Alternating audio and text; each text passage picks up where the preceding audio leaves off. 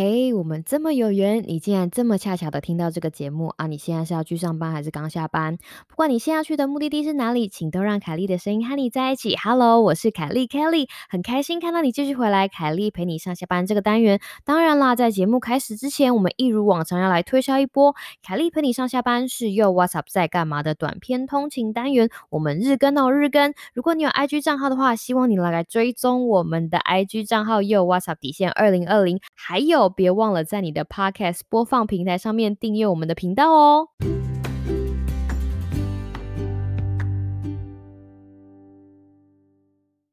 Hello，各位听众，大家好啊！今天又是礼拜一，不知道你的周末有没有好好休息呢？今天我们就要讨论四星期让你培养出每天都睡得好的八个好习惯 Part Three。哎，前两个礼拜的挑战就是第六十九集，还有第七十六集的挑战。我们这一集就是要告诉大家，就是第三个礼拜的睡眠挑战到底要做些什么。那前一集我们在最后结尾的地方有给大家卖一个关子，就是睡前避光很重要。那平日照光重要吗？应该说，应该说你应该知道，我都这样问了。平日照光当然超重要的。一刚开始就开门见山跟大家讲，这个礼拜呢，你必须要增加了两个挑战事项哈，所以现在是一二三四已经结束了嘛？那第五个挑战事项呢，就是我在白天的时候至少花十五分钟接受足够的户外日光照射。那第六个挑战事项呢，是我至少要在户外活动三十分钟。回顾一下之前的这个挑战活动，因为这个是累积下来的，所以这是第三个礼拜，表示说除了我刚刚提到的两个挑战事项，第一周的两个。挑战事项还有第二周的两两个挑战事项，在这个礼拜也要一起做哦。为什么平日照光很重要？我生理时钟的调控其实就是被光线影响。哪个光线影响？就是那个光，就是那个光，就是那个日光。早上起来的日光让你保持清醒、保持警醒，以及从睡眠中醒来。你听到这里可能会觉得，嗯啊，这个有什么？哎。我告诉你，让你保持警醒这件事情非常的重要。给大家一个例子哈，那个美国有日光节约，就是在夏天的时候，早上的时间变得长一点点，然后就可以节省一下能源。但是在取消夏天日光节约之后呢，白天其实会比较晚天亮，就是表示说你起来的时候天空还是黑黑的。所以这个东西会造成什么样子的影响？你可能会觉得没有什么，就是时间不一样，可是光线。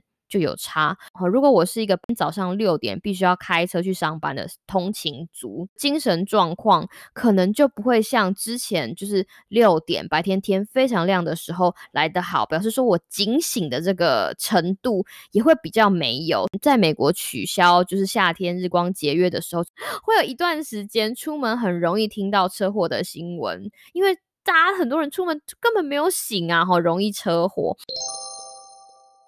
有的时候我们要出门去旅行，对，所以想为了想要节省一点时间，你可能会说啊，那我们就早点开车上路好了。然后其实你上车的时候还没有天亮，然后那个时候开车的时候，你就会觉得好累哦。有可能是你前一天没有睡饱，但是其实有很大的一个可能是你的身体的生理时钟还没有接受到光线的调控，还没有被光线唤醒的意思，就是就像这个样子。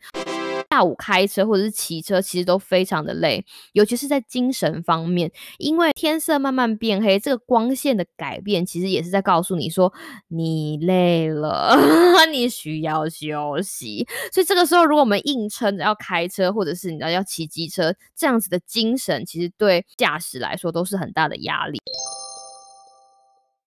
你的生理时钟其实是跟日光同步的。所以各位上班族，大家是不是应该要利用上班的时候，就比如说中午出去吃饭，对不对？然后你就看到太阳的时候，就赶快站在外面，然后在心里。呐喊说：“太阳，请你调控我吧！”或者是你知道早上醒来的时候，然后一看到阳光就唰把你的窗帘打开，然后说：“太阳照耀我，让我醒来吧。”类似这种哈，因为白天最重要的东西就是日光。如何把日光跟我的生理时钟就是结合在一起，进而改善我的睡眠品质呢？这个礼拜的挑战项目，其实希望大家做的是求有跟求好，同时都要做。求有是什么么意思呢？就是一早就让阳光打醒你，就有一定要有，就是每天早上的时候不一定是阳光，然后有的时候天气没有这么好，就是你醒来的时候，你就要被光线照到。所以如果你有那个遮光帘，因为晚上睡觉的时候你不希望被其他的光线影响的话，没有关系，你早上能够做的事情就是啪。把你的遮光帘唰一下打开，打开就让阳光就是照射。如何求好？我们除了有阳光之外，我们还要有够多的阳光。那大概呢，三十分钟到一个小时，不是在屋内哦，屋内你怎么累积到三十分钟到一个小时的阳光？离开有屋顶的地方，好不好？这样讲比较简单。为什么呢？因为当这个阳光累积的时候，它其实可以启动你的脑袋，让你的脑袋经由一系列的生理现象调整你的生理时钟。这样子的阳光累积，其实可以让睡眠更连续完整，而且睡眠的深度会更深。然后隔天早上起来的困倦感也不会这么高。那有一个研究指出，大概是在室外待一个小时，你睡眠品质的进步就会长进大概三十分钟。一个大概来讲一个大概给你听。所以如果是你啊，听到这里，你可能想说，OK，那我要如何好还要更好呢？有在这里跟大家讲一个就是小撇步。在有阳光的户外做运动，第一个礼拜的挑战有提到，如果你要做运动，做运动很棒，完全会改进你的睡眠品质。但是如果你在睡前做运动的话，就像喝了一杯一大杯咖啡一样，会让你醒来。但是如果你在早上的时候，就是外面还有太阳的时候，你在户外做运动，同时享受日光，会让你的晚上睡眠品质好好上加好。这样大家了解吗？求有求好，好上加好。最后呢，要给大家讲几个日光对于生理时钟以及睡眠品质的调控来说很重要的例子哈。例子一，就譬如说。现在因为 COVID-19 的关系，很多人都待在家里，就是减少出去的频率。这个事情的另外一方面，就表示说，我们其实就缺乏了被日光照射的机会。尤其是然后老年人不喜欢出门活动，那老了有的时候就会想说啊，那我就要待在家里，然后休息，然后下午睡午觉。他们就没有办法让他们的生理时钟跟外面的日光同步调节，哈，同步调节，所以这样就会影响睡眠的品质。所以有很多老年人说啊，他们觉得他们的睡眠品质没有。啊，这个也是可能是一个原因。就在办公室，其实也大多数都是在室内，跟老年人的例子一样，你没有办法接受到日光足量的，可以好好调整你生理时钟的日光，你的睡眠品质就会被影响。所以大家要把握机会，好不好？看到太阳就大喊说：“快点来调控我吧！”如果上夜班的人需要调整生理时钟，他就是得需要用用到光线来调。好比说，如果你要在早上补眠的时候，对不对？就要赶快把日光遮一遮。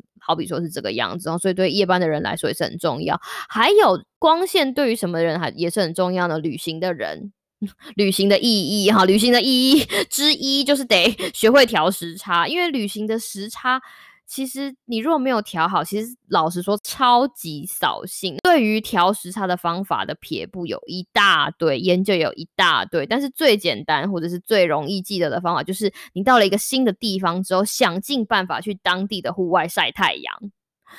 因为就像刚刚讲的嘛。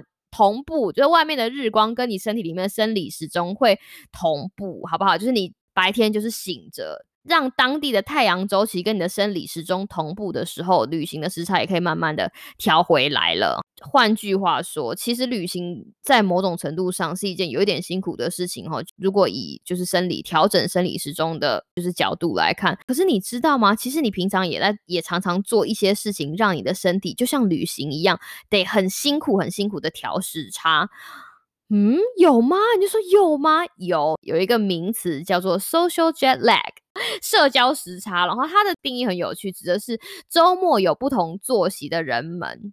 就是你的周末可能会觉得哦，反正平常上班已经这么累了，从礼拜五开始我就你知道放肆的 party，然后就是晚睡，然后礼拜六反正礼拜六休息嘛，我就礼拜六再晚一点起来。其实这样子的行为跟大家在调整旅行时差一样，会让身体有负担。你里面的生理时钟其实已经习惯了你起床跟睡觉的，就是这个 routine。到了周末，你就强迫自己的身体。就是好像飞跃很不同的时区一样，要去调节这些东西。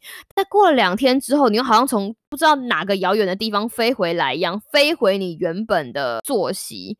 所以这样子的周末波动，其实很容易让你的身体有睡眠债，影响的健康以及新陈代谢，还有很多你知道身体上的，你可能会比较容易肥胖啊，等等等，就是会影响你整个身体。你说不定没有发现，但其实这些影响是有的。我曾经在一个报道上面看到一个很有趣的实验，简单跟大家讲一下，它就是比较两组不同的人在晚上的时候胰岛素的分泌多寡。那这两组的人呢，有一组就是呃有规律。的大概七到九个小时睡眠的人，我们说就是呃正常组。那还有另外一组，就是他的晚上睡眠大概三四个小时，我们就说他就是呃少睡组。那这两组人呢，其实都是一样的，他们就就是让所有的事情都变成一样。但是他们发现哈，就是少睡组的这些人，他们在晚上他们的胰岛素的分泌会比就是正常组的人多，就是为了要让大家血糖。维持恒定的胰岛素就是会分泌，但是胰岛素如果分泌的太多，很容易会造成，我可能讲的有点太深奥，很可能会造成就是胰岛素的阻抗，造成前期的就是第二型糖尿病。当你睡得少，身体的负担就会大。睡眠这件事情，老实说要讲真的是讲不完，你知道吗？像二零一七年的诺贝尔生理医学奖，就是颁给了一个对于动物如何调节生理时钟机制的研究。那你可能觉得这个东西跟睡眠有什么关系？有啊，因为生理时钟，对不对？生理时钟对光线非常的敏感，然后这个东西其实也跟睡眠的品质都有很大的关系。这些证据都告诉我们，虽然我们不知道你的睡眠品质跟你的生理时钟的机制到底是多么细致，但是很确定的一件事情就是，希望拥有一个健康的人生，你就必须要有一个良好的睡眠品质。那如何要有良好的睡眠品质呢？就是来参加我们 最后熬回来，就是来参加我们就是我要睡得好的睡眠挑战。这已经到了第三个礼拜了，各位同学哈，各位听众，大家要知道，这个星期要努力的目标虽然辛苦，但是是会值得的。We are almost there，我们快要结束了，只剩下一个礼拜了。那下个星期我们还要告诉你什？什么小撇步让你能够好好的培养良好睡眠的睡觉习惯呢？下个礼拜一继续回来，让我们一起做一个完美的结束吧。凯丽陪你上下班，我希望你有个美好的今天跟明天。那我们明天再见喽，拜拜。